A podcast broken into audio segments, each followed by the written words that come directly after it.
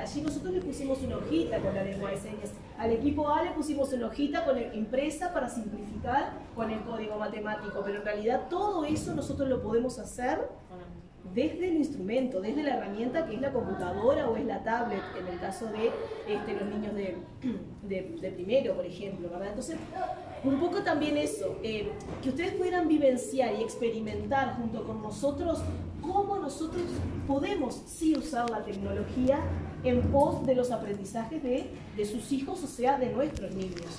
Y de ahí es que surge esto de la prohibimos, o, como, eh, como dice el candado, o educamos.